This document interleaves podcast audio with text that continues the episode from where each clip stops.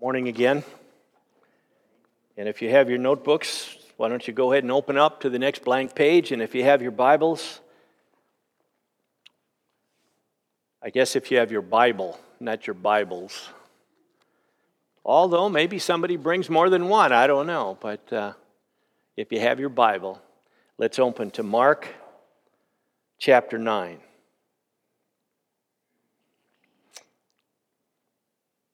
We are now in our ninth week of working our way through the 16 chapters of the Gospel of Mark, and we reminded ourselves last week. And if you, you're looking for something to put in your notebook, this is, I would suggest, this is a great thing to put in your notebook. Not because we're going to have a final test, but it just helps us as we walk our way through all 16 chapters. What we've done so far is we have, um, well, we've done a couple things. We've tried to come up with a name for each chapter that is a little reference to a particular paragraph in each chapter. But beyond that, we've come up with what I think are five primary topics that are talked about or revealed over and over again in the Gospel of Mark. And those five things are, and let's just walk our way through this. Number one, we've come to understand that Jesus is not just a good man, Jesus is the Son of the living God. The second thing we've talked about in the first eight chapters is Jesus, because he is the Son of God, he has miraculous powers. Number three, Jesus did not do ministry alone, he worked with his disciples. Um, number four, Jesus has power over everyday natural things. And number five, Jesus loved to teach in parables. So, with that in mind, let's look at Mark chapter 9. Now, there's something that happens here in Mark chapter 9 that falls into the category of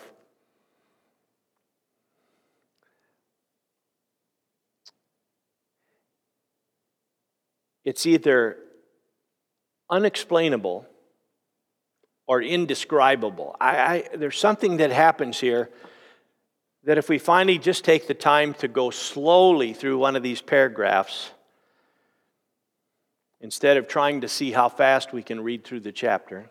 By the way, those of you who are reading the next chapter during the week, thank you for doing that. I think it helps when we get here on Sunday that we're already familiar with the topic. But there's something that happens here in Mark chapter 9 that is completely unexplainable. And what happens is so, it impacted the lives of the disciples to the point that years later, they still talked about it. Okay?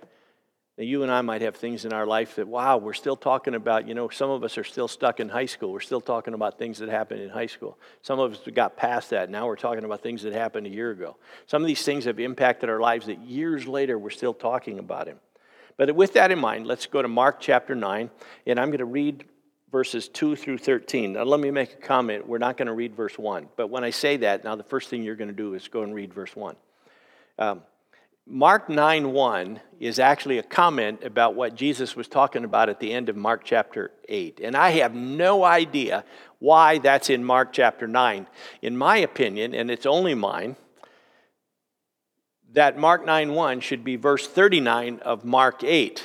But I'm not the publisher of the Bible, and the publishers have all put it in the next, and I don't know why that is. But we're not going to belabor that. Let's just pick up our text Mark chapter 9, follow along in your Bibles, please, as I read verses 2 to 13. And after six days, Jesus took with him Peter and James and John and led them up a high mountain by themselves. And he was transfigured before them. And his clothes became radiant, intensely white as no one on earth could bleach them. And there appeared to them Elijah with Moses, and they were talking with Jesus. And Peter said to Jesus, Rabbi, it's good that we're here. Let us make three tents one for you, and one for Moses, and one for Elijah. For he did not know what to say, for they were terrified. And a cloud overshadowed them, and a voice came out of the cloud. This is my beloved Son. Listen to him.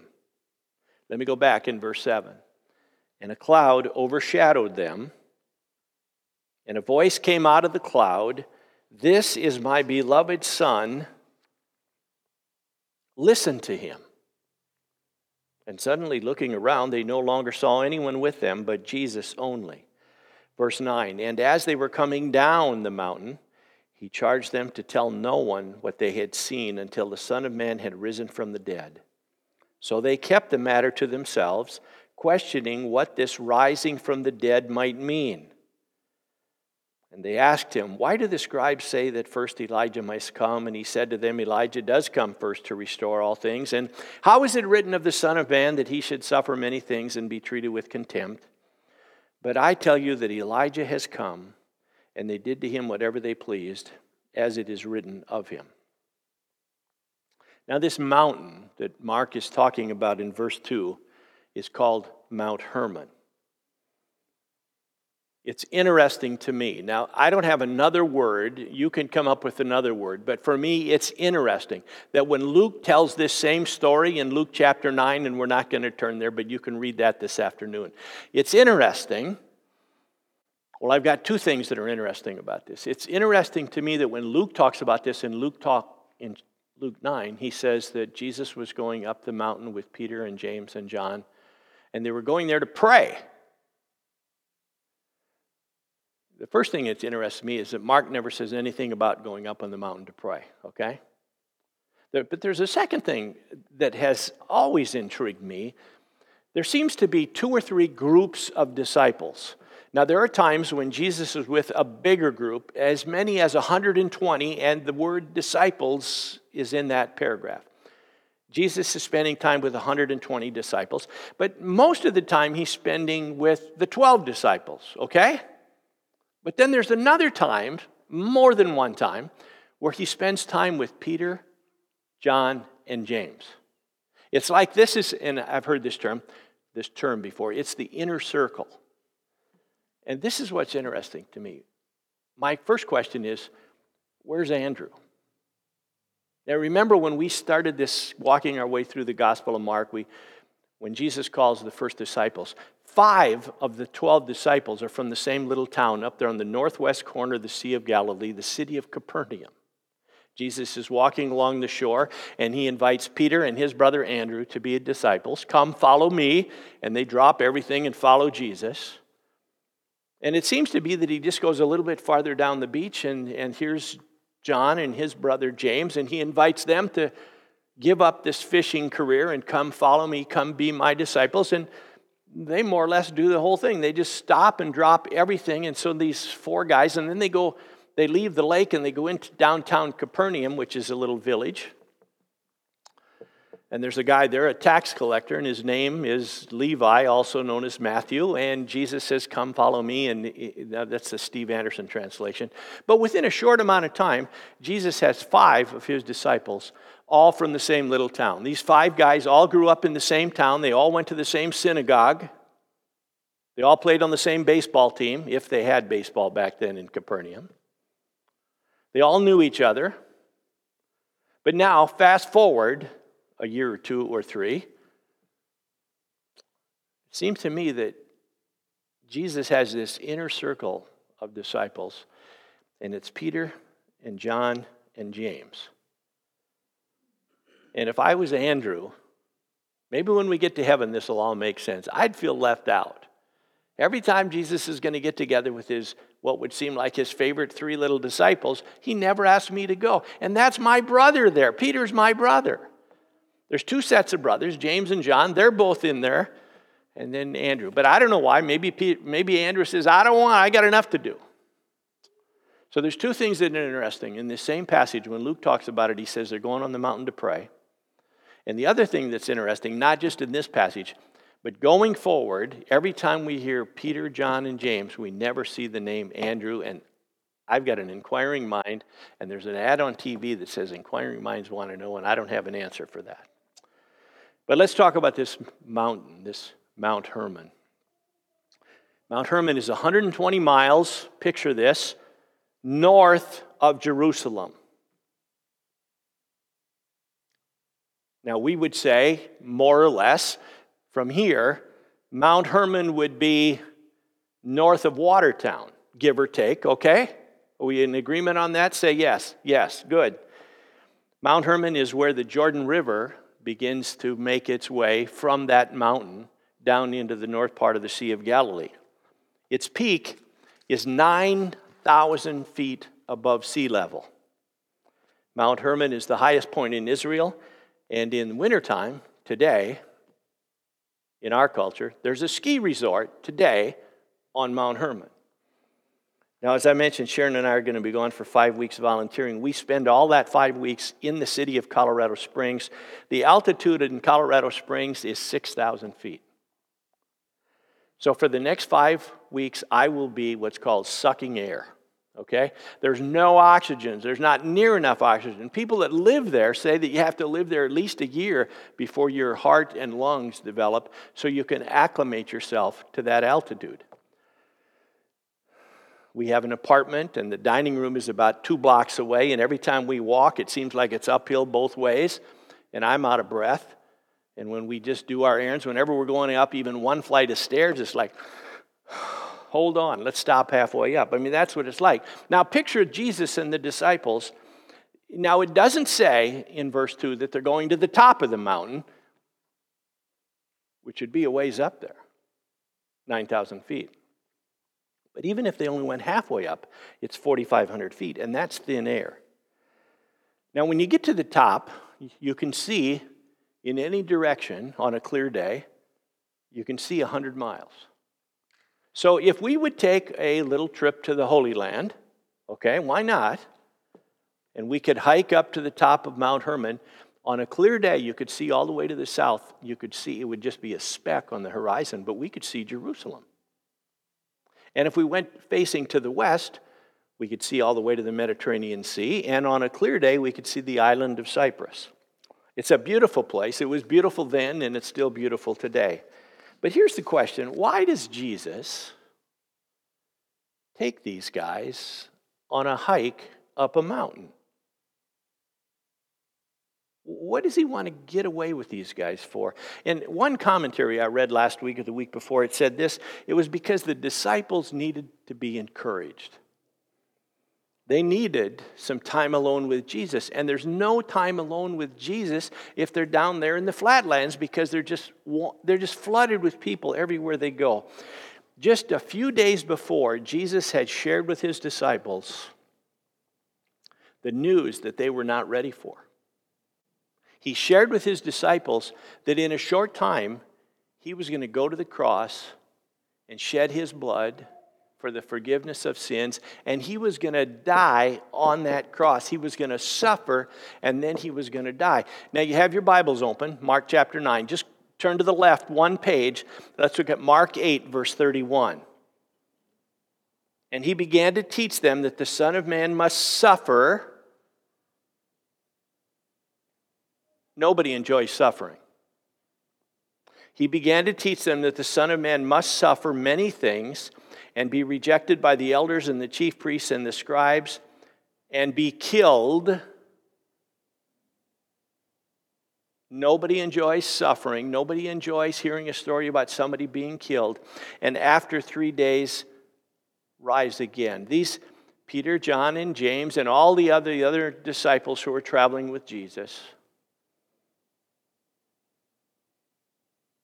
They're all good young Jewish boys. And they've been growing up in the synagogue, and they have been taught one week after the next that we are waiting for the Messiah. And everything they had been taught about this Messiah who was going to come and be their Savior did not include suffering and being killed and dying on a cross. This just blows their mind. This guy, this rabbi that they're following, because that's one thing about young Jewish boys. They wanted to be trained by a rabbi. So when Jesus says, Come follow me, they just drop everything because they have been waiting to follow a rabbi. And now he's telling us that he's going to be killed Nobody wants. Imagine from a human perspective if you're in that conversation, or imagine that next week some friend of yours who goes to the doctor comes to your house and tells you that they only have a few weeks to live. We don't want to hear news like that. That's heartbreaking. Some of us have been in situations where we've had friends who know they, they're struggling with the disease and they're going to die. Sharon and I had a dear friend a year ago who was, uh, by the sovereignty of God, was stricken with a disease and there was no getting better and there was no cure. And it was devastating. It was devastating. This young person, just full of life and had a family. And I mean, how does this make any sense? And I don't know, but God knows. And then to walk with them through that process over the next number of months. And, and then for me to go visit that person on the day they did die. The family called and asked if I would come that day because they knew that that person was soon to enter heaven. That, that's a tough situation. Breaks my heart even to think about it. Now, Jesus knows. Remember, he's God in the flesh. God, one of the attributes of God is that he's omniscient. He knows everything. Jesus knows everything as well. He's God in the flesh. So after telling them, after telling these disciples that he is about to die, he invites Peter and John and James to come up with him so that they can get away from the rest of the world and be all alone. And on that mountain, those disciples experienced something they would never forget. Look at Mark 9, verses 2 to 4. After six days, Jesus took with him Peter and James and John and led them up a high mountain by themselves, and he was, he was transfigured before them and his clothes became radiant, intensely white, as no one on earth could bleach them. And there appeared to them Elijah with Moses, and they were talking with Jesus. Now, let me just share something from the bottom of my heart. Other than, other than when I read that story in the Bible, other than that, or other than when I'm in a small group, or other than when we're in a Sunday school class and we read this story, or we're in church and the pastor reads this paragraph, I have never, not even one time in my whole life, have I ever used the word transfigured. Okay? It's not that I don't use it outside of church, I don't even use it inside of church unless I'm talking about those same verses. I remember growing up, my dad used to say, and I was the oldest of four kids, and he used to say, Steve, don't use words that you don't know what they mean. And he was talking about getting into trouble by using words that I don't know what they mean. I'm, I'm telling you the same thing. Why would we ever use the word transfigured if we don't even know what it means? And I'm convinced that not only do people outside of the church have no idea what it means, most of us in church are not exactly sure what it means, and so we don't even talk about it inside the church. Most of us don't even have that word transfigured in our vocabulary. This particular Greek word is used only four times in the entire New Testament. The word actually means to change from one form to another. Okay? It means to change from one form to another. And I think of the four places in the New Testament where it is used in the way that's the easiest to understand is Romans chapter 12, verse 2. So keep one hand in Mark and use your other hand to turn to Romans chapter 12. And let's look at this verse.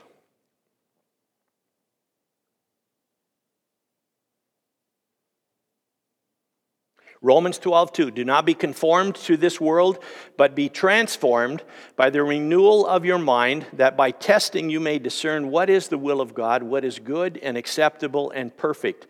That same exact Greek word that shows up in Mark chapter 9 as the word transfigured is the same exact Greek word that shows up in Romans 12, 2, and here it's translated as transformed.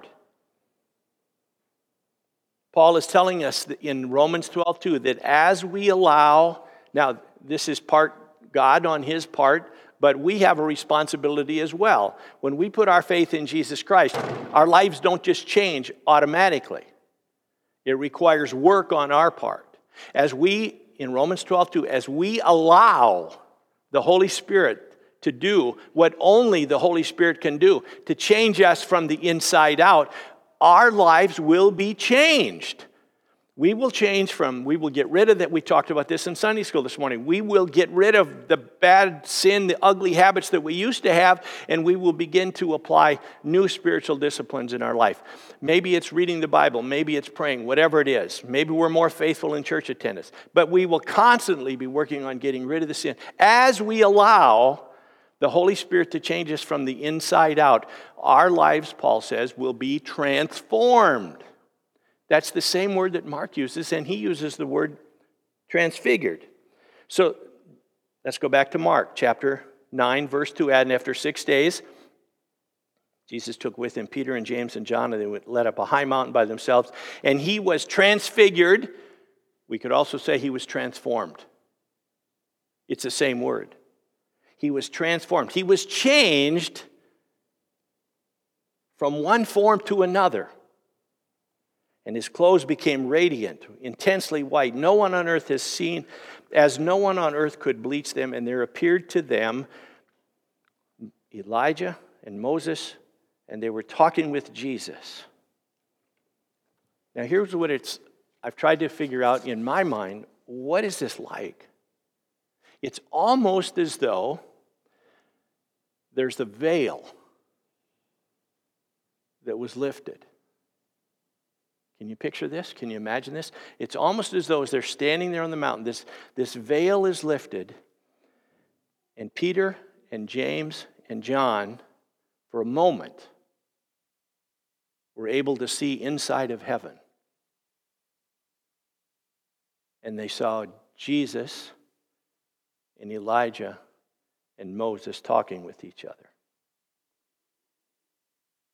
Now, one commentary I read was this it says, The veil of this humanity, his humanity was lifted, and his true essence was allowed to shine through. The glory which was always in the depths of his being rose to the surface for that one moment in his earthly life. Or put another way, he slipped back into eternity to his pre human glory. And as fast as it happened, it was over. And Moses and Elijah are gone. Now, most of us have asked this question. Maybe all of us have asked this question in one way or another. When we get to heaven, will we recognize other people? Okay, so now let's just say that there's some tragedy in Sioux Falls and we all die today. That, okay, hypothetically, we all die today.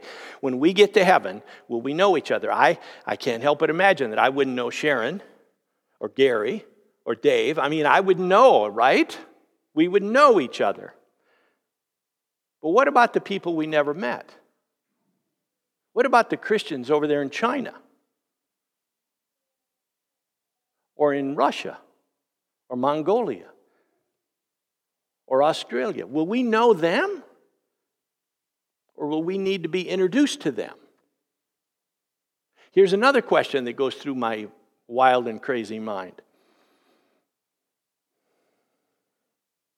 If, when you're 20 years old, your grandma or your grandpa died, okay, and they were a Christian. Now picture that. You were 20, your grandma and grandpa died and they were 90. Okay? Now you're 90 and you die. When you get to heaven, are you 90? Will your grandma know you? Because you certainly will look different than you did 70 years before, right? Well, see, I'm one of these guys, I don't want to develop my whole theology or any part of my theology just based on one verse. But I think there is a clue in Mark chapter 4 about the fact that, yes, we will know each other. And it says this And there appeared to them Elijah with Moses, and they were talking with Jesus. There's no way. There's just no way Elijah and Moses could have known each other while they lived here on the earth because they lived 500 years apart. Unless that's some special thing that happens the minute you walk through the front door, you know everybody. But how did they know each other? John was so overwhelmed with this that years later he said this in John 1:14. Just write the verse down, you can read it later. John 1:14, and the word became flesh and dwelt among us, and we have seen his glory. Glory as of the only son from the Father, full of grace and truth. Here's what I think you should do in your Bible. I think you should underline the whole verse, John 1:14, and then next to that over in the margin where the publisher gives you that all that white space, after you've underlined John 1:14, then write down as a cross reference Mark 9, 2 to 4. So you've always got that to come back to. And a similar thing happens in 2 Peter 1, 16 to 18, where Peter is years later writing about what happens on this mountain. 2 Peter 1 16, for we did not follow cleverly devised myths when we made known to you the power and coming of our Lord Jesus Christ, but we were eyewitnesses of his majesty. He's talking about what happened on that mountain. For when he received honor and glory from God the Father, the voice was borne to him by the majestic glory. Now, Peter is talking about two different times. Here's what he says in verse 17. 2 Peter 1:17. He heard this voice. This is my beloved son with whom I am well pleased. Do you remember when that was? That was when Jesus was baptized. They were standing there. This is my son with whom I am well pleased. Verse 18, we heard ourselves heard this voice borne from heaven, for we were with him on the holy mountain. That's the second time they heard God's voice. And there he's talking about when Jesus was transfigured or transformed. Now, some people have asked the question, why? Of all those people who are in heaven at this moment, not at this, not at this moment, not July 28th, 2019, but at this moment with Jesus. Think of all the people who were in heaven at that moment. Why does Jesus bring Elijah and Moses back to earth just for a split second. Why? Of all the people who were there, why does he choose them? He could have taken anybody. The answer is I don't know. I don't think anyone else knows either, but there's a lot of good guesses out there. One, one reason, or if you want to use the word guess, go ahead. One guess could be that both Moses and Elijah had previously talked with God while they were on earth on top of other mountains. That's the only correlation I can find here. Moses spoke with God when he was on Mount Sinai, Exodus chapter 31, and the whole story of the Ten Commandments. Elijah spoke with God on Mount Horeb in a story that's reported for us in 1 Kings 19. Now let's bring it to a close. In Exodus 13, when Pharaoh let the nation of Israel leave Egypt, headed for the promised land. When that happened, God appeared. He led the nation of Israel in a cloud during the day and what looked like a pillar of fire at night. It says in Exodus 13, verse 21 And the Lord went before them by day in a pillar of cloud to lead them along the way, and by night in a pillar of fire to give them light, that they might travel by day and by night. The pillar of cloud by day and the pillar of fire by night did not depart from before the people cloud and the pillar of fire were signs indicating the presence of God. And some people would say that that cloud and that pillar of fire proved that God was with us. When Jesus took his disciples with him up on Mount Hermon, it had been 600 years since anyone in Israel had seen God's glory displayed in a light like this. Now, on that day, as recorded for us in Mark 9 7, God said, This is my beloved Son. Listen to him. Let me ask you one question Are you listening to him?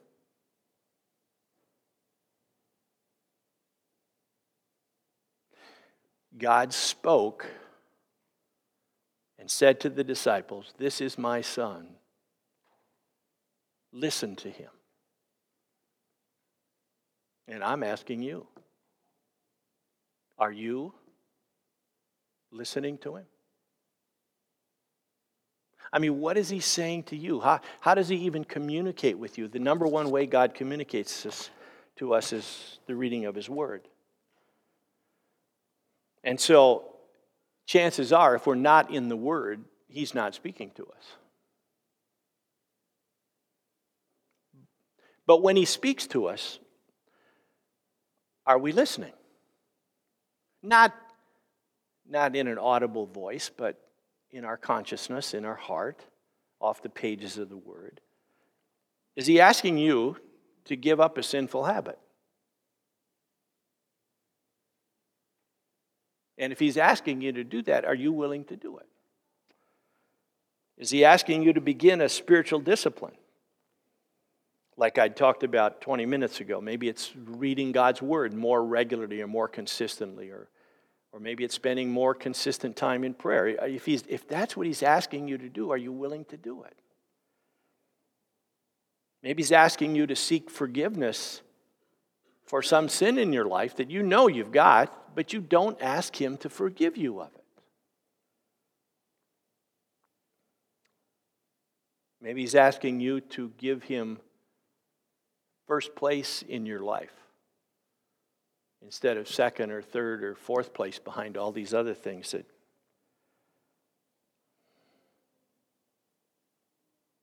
maybe he's asking you to forgive someone of something they did to you but you're not ready to forgive that other person.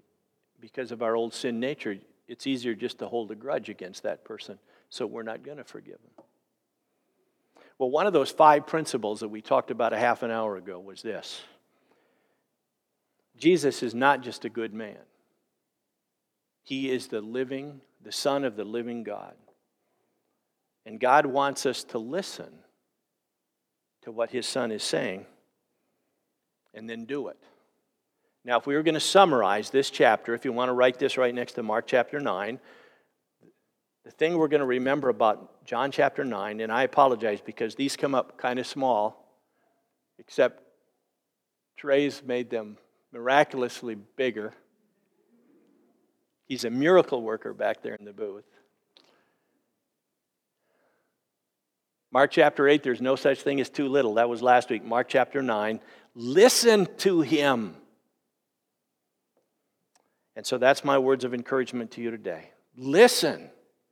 When Jesus speaks, either through his word or through another person, a wise counselor or a confidant, listen and then do your best to apply that to your life. Your assignment, and I have failed the last couple of weeks to remind you of your assignment. Your assignment is to read Mark chapter 10 before I get back on September 8th. Now, if you really want to catch up, how about if you go back from the beginning and read two of those every week one and two, three and four, five, and then read whatever it is, nine and ten the week before I come back. Let's close in a word of prayer, and we're going to ask the ushers to come and take the offering. And I can tell you, uh, we're going to miss you guys over the next number of weeks. We'll pray for you every Sunday morning. You can count on us.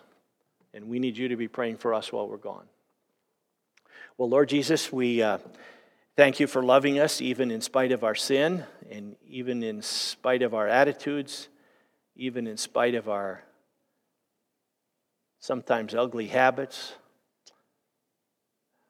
Even for the undisciplined parts of our life, we, you still love us, and we're so grateful for that. And we believe, God, from the bottom of our hearts, that the Bible teaches that there is nothing we can ever do that would cause you to love us less than you already do. And there's nothing we could ever do that would cause you to love us more than you already do because your love is constant and it's permanent and it's perfect.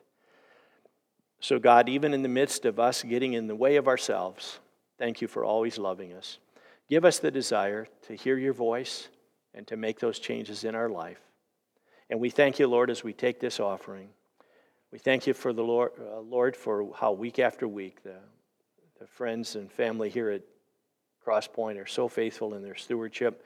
We ask that you'd continue, the, continue to encourage the board to be faithful in how we use these funds. Help us to be good stewards of the money that's entrusted into our care. And we thank you for each gift and for each giver. In Jesus' name we pray. Amen.